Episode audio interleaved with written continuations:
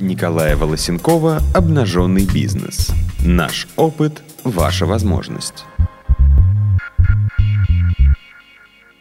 Добрый день, дорогие друзья, с вами снова Николай Волосенков и подкаст «Обнаженный бизнес». Сегодня у меня в гостях Алексей Корнелюк. Привет, Алексей. Здравствуй, Николай. Я позвал Алексея, чтобы он рассказал, как он запустил аж 4 бизнеса, как он их ведет и как он умудряется работать в совершенно разных сферах. Вот, Алексей, тогда в 2 словах расскажи, что у тебя за бизнесы. Хорошо. Здравствуйте, слушатели. Меня зовут Алексей Корнелюк. В данный момент у меня 4 бизнеса. Как таковым бизнесом я занимаюсь с 18 лет и, честно говоря, методом проб и ошибок, пробую какие-то ниши, смотрю то, что мне нравится, собственно, я и продолжаю этим заниматься. На данный момент у меня кофейня, кофешоп, кальянная и студия копирайтинга. То есть, по сути, вроде похожий бизнес, но как бы отличается в корне. А где они находятся? Территориально я нахожусь в Новосибирске. То есть, все пошло из Новосибирска. Ну и там же кальянные, все остальное там. Да. То есть вот первые 3 проекта, которые я назвал кофейня, кофешоп и кальяны, они регионального уровня и уже открыты по всей России. Вот, особенно Coffee Space. Там с 2013 года работаем, поэтому достаточно большая география. А остальные проекты только набирают обороты. И что получается там по сотрудникам? Как тебе их много? Это такой забавный момент, потому что сейчас в нынешнее время мериться по сотрудникам такой не самый лучший вариант. Я первое время делал все самостоятельно, я работал в кофейне самостоятельно 2 месяца, чтобы понять всю эту кухню изнутри.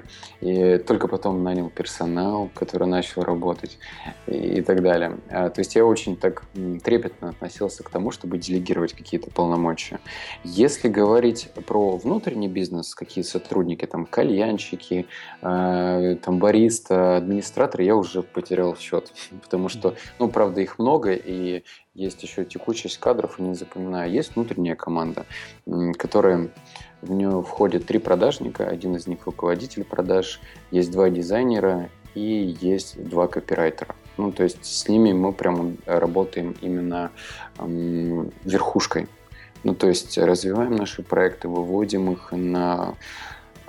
Стараемся сейчас на международный уровень выйти. Вот именно этой команды. То есть так-то, по сути, небольшая получается. А как у тебя вообще связаны копирайтинг и кальянная? Копирайтинг появился просто... Я подумал, почему бы мне не монетизировать тот момент, что мне это хорошо получается. Для себя я открыл способности в копирайтинге совершенно недавно. Потому что, когда я заканчивал школу, учительница русского языка чуть ли меня не выпинывала из класса и говорила, что, ты делаешь 5 ошибок в одном слове, что ты будешь писать, в принципе. Потом, когда я начал вести блог, я поставил себе цель писать каждый день. Каждый день я садился, и неважно, получалось у меня или не получалось, просто садился и писал. Через некоторое время, то есть на текущий момент, я уже написал 320 дней или даже чуть больше.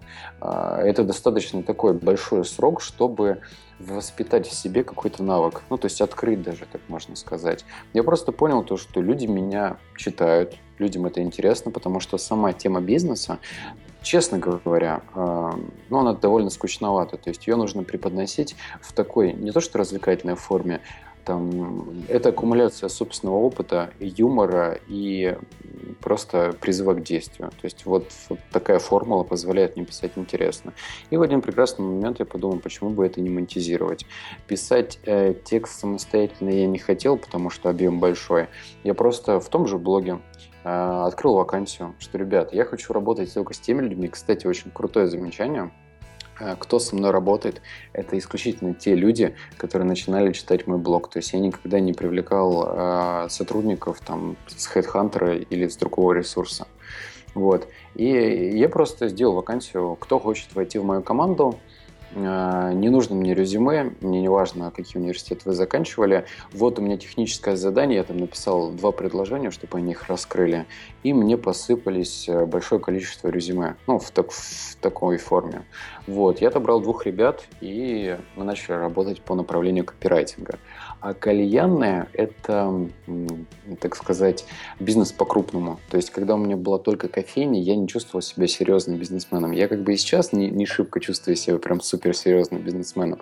Но кальянная – там уже вложение 1,5 миллиона рублей, там уже уровень другой. То есть, там у нас центр города, 60 квадратов, там уже сотрудники другие. Ну, то есть, это более интересно. Ну, мне очень нравится сам кальян, культура вот эта кальян. А не думал, да, вообще выходить на регионы, как-то на, ну, уже там на Москву? Обычно с Москвы все начинается, в Москве открывается, а потом уже оттуда в регионы идет. Это да, но я как-то так вышло, что я из Новосибирска все это начал делать. Действительно, выходить за страны, ну, то есть за Россию, и входить там в Украину, Белоруссию, Казахстан достаточно сложно. Казалось бы, это русскоязычные люди, но при этом какой-то у них все равно менталитет отличается. То есть если в Россию я продал большое количество франшиз, то Украина – это вообще отдельная, не знаю, страна. Очень сложно найти общий язык, и как-то все тяжело складывается. Если говорить про Москву, Санкт-Петербург, это действительно такие города, за которые не стыдно. Например, у нас в Питере есть 2 кофейни, в Москве сейчас открывается 2 кофейни, а вот с кальяной посложнее, потому что уровень инвестиций другой. И, собственно, люди, которые покупают готовый бизнес, ну, они должны владеть уже вот такой большой суммой достаточно, в районе 1 миллиона рублей. А вот у тебя получается кальяна, да, там кофейни по франшизе. Спрашивают ли тебя, там, чем ты похож или отличаешься от Аяза Шабудинова? Безусловно, это в порядок норма, потому что такие вопросы они появляются постоянно. То есть тот человек, который покупает франшизу, он будет каждый раз сам просто давить меня на болевые точки, задавать какие-то каверзные вопросы, чтобы там, грубо говоря, чтобы я обосрался, и он обратился к другим людям и приобрел франшизу. Это нормально. Поэтому, если говорить, чем мы отличаемся в плане внутри компании или с внешней стороны, то есть что мы даем для франчайзи. Вот что мы даем про франчайзи? Я ввел такую фишку, которая нас в корне отличает вообще от конкурентов. То есть я знаю своих конкурентов в лицо, это моя работа, и я подумал, а почему бы нам более ответственно не подходить к выбору партнеров? Ну, то есть одно дело это говорить на словах, а почему бы нам не приезжать лично в этот город, где будет открываться кофейня, и просто вести этого человека от начала и до конца. Ну, то есть тогда появилась эта идея, что в действительности нужно более ответственно подходить к проекту, и тогда люди будут тебя окружать, те, которые тебе нужны. Ну, и есть такие потенциальные партнеры, которые мне не нравятся, я их отправляю прямиком к конкуренту, просто потому что мы с ними не сработаемся. Вот, так что и такое бывает. А что касаемо внутренних вещей, чем в действительности мы отличаемся там в качестве продукта, да? Вот, Николай, знаешь, я сейчас наблюдаю такую ситуацию, когда просто кофейные компании, они говорят, у нас самый лучший кофе. Но это ерунда полнейшая, потому что это говорят все. И у нас лучшие цены, лучший сервис. С этим никого не удивишь. Мы просто сделали позиционирование в корне другое. У нас там первая кофейня Coffee Space, она сделана в космических тонах. То есть не было никогда кофейни, которая сочетала в себе космос. У нас там за стойкой продает кофе Дарт Вейдер, настоящий Дарт Вейдер «Звездных войнов».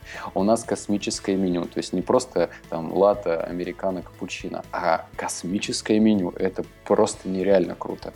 То есть вот за счет вот этого, так сказать, мы создали свой голубой океан и немножечко отошли от стандартного вида мини-кофеин. Ну, вот это, скорее всего, нас и отличает. А так вообще доход-то в основном откуда идет? Из продажи франшиз или самих кофе, или из-за продажи франшизи, что они продают? То я могу сказать, что доход несут вообще все эти 3 направления. То есть, по большей части, сама кофейня – это прибыльный бизнес, потому что, зная себестоимость продукта, ну, просто, как, так сказать, математика. Ну, да, себестоимость стакана кофе 25 рублей. Это в условиях кризиса. Раньше было 15 рублей. А накрутка в 4-5 раз. Ну, соответственно, этим бизнесом очень выгодно заниматься, в отличие, например, от ритейла, то есть там перепродажа одежды, продуктов, там наценка идет в 2 раза. Поэтому посчитав, посидев, подумав, почему бы не заняться таким высокомаржинальным бизнесом, я сделал кофейню. Кофейня приносит деньги, кальяны, у кальянной оборот в месяц у одной кальянной, не франчайзе, составляет в районе 600 тысяч. Ну, то есть это без бара, без продажи табака, вот именно люди приходят, заказывают чай, кальян и вот такой оборот. Там тоже, кстати, накрутка именно на кальяны очень большая, то есть себестоимость крайне низкая, поэтому интересен этот бизнес. Ну вот у тебя лично, да, вот в итоге это очень такой интересный момент. У предпринимателей часто бывает, что огромные обороты, да, огромное количество людей, такая движуха, о них пишут в Forbes, еще где-то, а денег нет. Вот чистая прибыль. Да, я брал у одного... Значит, ну вот тут был у нас подкаст год назад, наверное, где-то, у проекта «Дома вкуснее». Угу. И там оборот 100 миллионов рублей.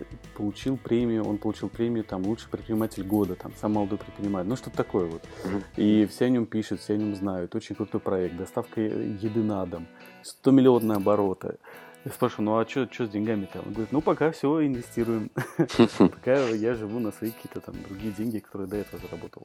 У тебя как? Ты в итоге сколько там себе вытаскиваешь, если это не секретная информация? Я вот, пока ты говорил, даже сидел и думал, говорит ли это, что это секретная информация, или все-таки раскрыть? Поскольку в блоге... У нас обнаженный бизнес, да. Хорошо. Есть. Но... В месяц у меня выходит от миллиона до... Ну, самое большое было 3. Это если прям в хорошем раскладе. Но в любом случае я не могу сказать то, что все эти деньги я храню под матрасом, я их инвестирую. Например, сейчас я планирую, кстати, вот это та вещь, которую я сейчас скажу, и я даже не писал об этом в блоге, это действительно обнаженный бизнес. Я сейчас хочу открывать для себя еще одну нишу, приобретать информационный портал, там в районе 500 000 человек уже бизнес-аудитория. Я, к сожалению, не скажу, где это, потому что меня там заблокируют сразу, потому что поддержка работает очень активно, покупка сообщества, она как бы запрещена. И я хочу себя попробовать в этом.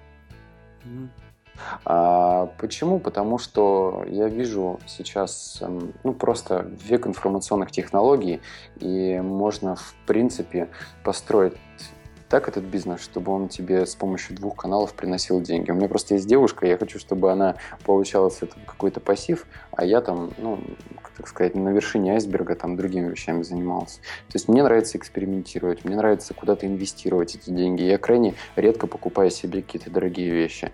Я, например, не езжу на дорогой машине просто потому, что пока я морально к этому не готов. Чуть позже, возможно, а так... Пока в бизнес. Ну да. Часто вот люди, мне очень нравится, люди представляют себе, вот у меня будет бизнес, я буду зарабатывать деньги, я куплю себе машину, квартиру, буду ездить, путешествовать. А когда ты делаешь бизнес, думаешь, вот у тебя вариант либо купить машину, либо там, я не знаю, в твоем случае открыть еще одну кальянную, да, или там запустить более крутой сайт. И ты думаешь, да господи, что мне с этой машиной? Или там поехать отдохнуть, или думаешь, да блин, такая движуха, если уеду, тут столько возможностей, еще пуще лучше останусь. Ну да. Кстати, вот знаешь, Николай, ты сказал про путешествия. Я хочу заострить на этом внимание, потому что все-таки задача обнаженного бизнеса – это чтобы слушатели действительно прокачивались. И вот если у кого-то сейчас есть возможность, средства в районе 100 тысяч рублей, и вы думаете, куда их вложить, съездите отдохнуть. Это звучит на самом деле глупо, казалось бы, потратить деньги впустую. То есть вы вроде как бы потратите эти деньги, и приедете, у вас ничего не будет. Я просто недавно прожил месяц в другой стране с осознанной мыслью, что я эти деньги, потрачу на эмоции. Так вот, это та трата, которая вам просто окупится многократно. Вы приезжаете и становитесь голодными до денег. То есть вы начинаете ценить не то, что тот уровень заработка, который у вас был до. Вы понимаете то, что этого мало. И вот желание что-то делать, желание в чем-то расти, оно многократно возрастает.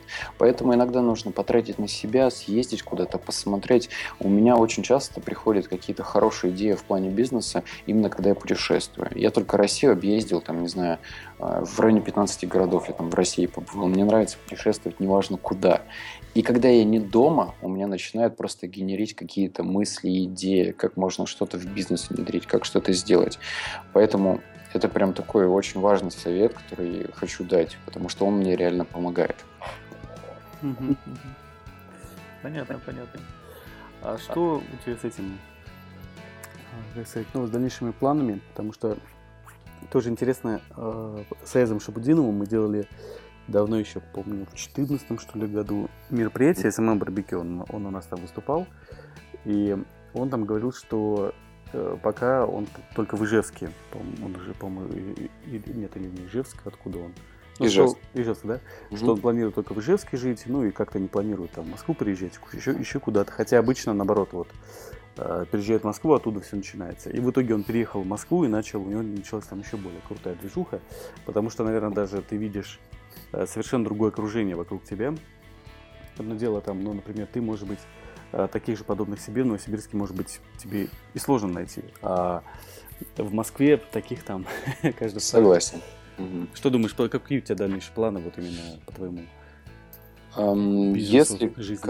Касаемо бизнеса, то я сейчас хочу пробовать себя в крупном IT-проекте.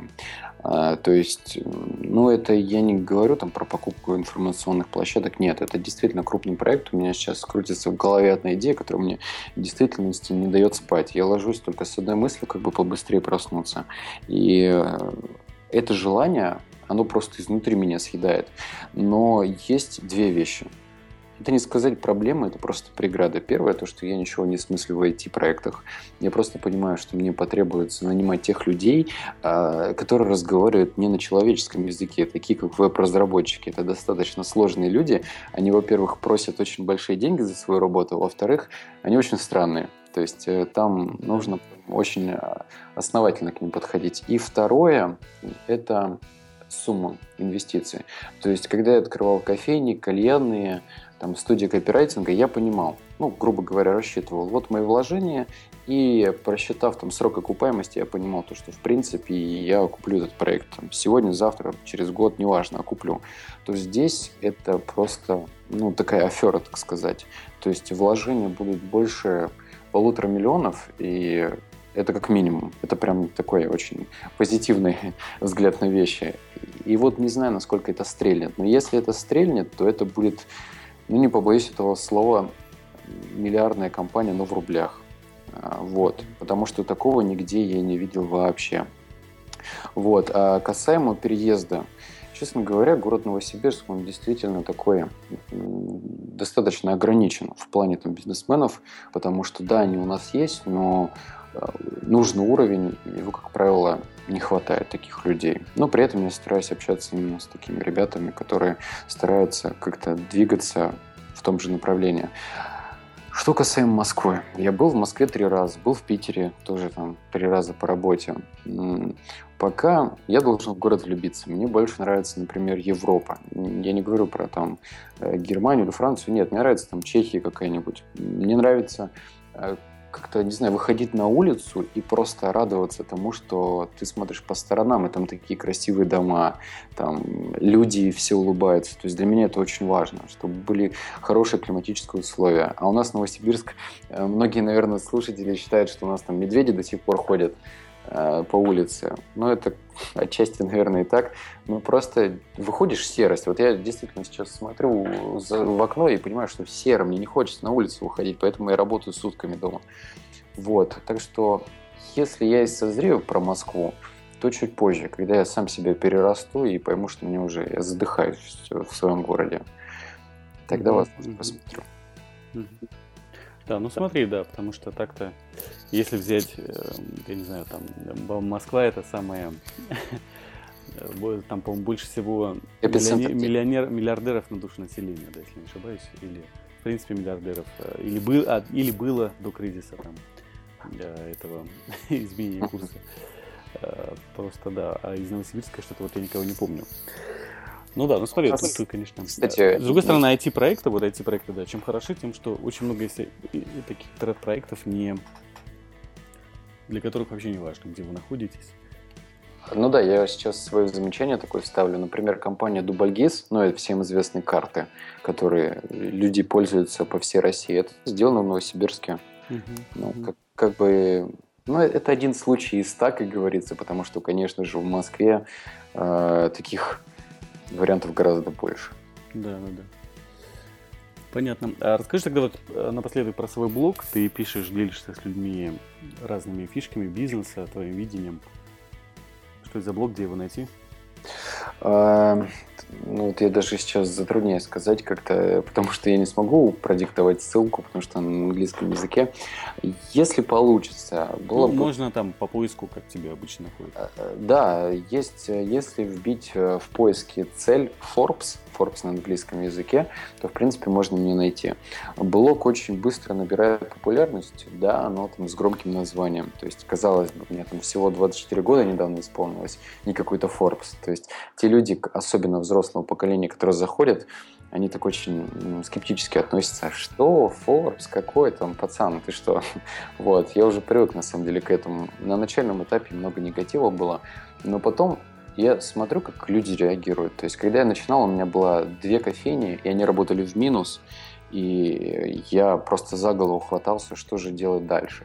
И потом, когда я себе поставил цель, я начал планомерно писать. То есть, что я буду делать сейчас, что я буду делать завтра. И тем самым я рос вместе с блогом. То есть, то, что я и писал, я это и внедрял. Это очень полезная площадка для начинающих предпринимателей или действующих, потому что мне даже написал тут недавно мужчина, который в долларах его доход, там, за несколько миллионов долларов, он говорит, слушай, я читаю, и он ржет надо мной, что он читает его, потому что он достаточно высокого уровня, но он делает результаты. То есть, казалось бы, там есть действительно фундаментальные вещи, которые я беру из своего жизненного опыта и говорю это на своем языке. На языке, понятном для читателя, поэтому это интересно. Там, бешеная активность, как у миллионника сейчас.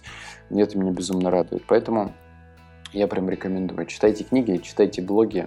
Ну, только и нужно подходить к этому вопросу избирательно, потому что блогов очень много. Я за все не скажу, но вот за свое могу сказать точно, что информация хорошая. Да, хорошо. Ну что ж, тогда напоследок, вот, да, самое там, вот, тем, кто хочет только бизнес начать, еще думает, смотрит, планирует, выбирает нишу, вот, что бы ты им посоветовал, вот, что сейчас самое актуальное, на твой взгляд, какая ниша актуальна или вообще не важно, какая ниша? Я посоветую, вот если не рассматривать сам бизнес, нужно заниматься собой. То есть долгое время, когда я еще не входил в бизнес, я лихорадочно читал огромное количество книг по бизнесу. То есть я понимал то, что я буду зарабатывать ровно столько, какой у меня уровень компетенции, то есть сколько я знаю всего. Поэтому читайте, занимайтесь именно самообразованием. То есть я очень фанатично к этому отношусь, там, читаю в свободное время, слушаю аудиокниги, когда я там иду или еду куда-то. Ну, то есть я даже зубы чищу и слушаю аудиокниги. Это смешно, но это так. Вот, это первое. То есть не нужно влазить с большими деньгами туда, где у вас нет опыта. Если вы хотите пойти путем наименьшего сопротивления, то это же, конечно, франшиза. То есть здесь уже велосипед за вас давно изобрели, и человек найдет для себя кучу разных вариантов. Начиная от маленький кофеин, заканчивая Макдональдсом. Если все-таки бизнес, то имейте в себе смелость, имейте амбиции, потому что, как говорится, огромное количество людей потеряно от слов к делу. Вот. Так что беритесь и делайте. Отлично, супер. Спасибо тебе большое, друзья. Сегодня у нас был в гостях Алексей Корнелюк, и мы с вами увидимся уже в следующей передаче. Да, находите его блог, попадайте в Forbes. И последнее, кстати, что я хотел сказать, забыл вот по поводу Forbes, что обязательно очень четко ставьте себе цели, потому что у меня когда-то было такое, была тоже такая интересная цель, ну как цель, желание, мечта попасть в Forbes когда-нибудь. И в итоге я-то попал в Forbes, но я попал в онлайн Forbes, в небольшую статью о нашем проекте. И обо мне есть статья в Forbes. Но это ничего не значит. Это не на обложке Forbes, да. Это не в топ-рейтинге, там, топ-100 миллиардеров страны. То есть можно попасть в Forbes по-разному.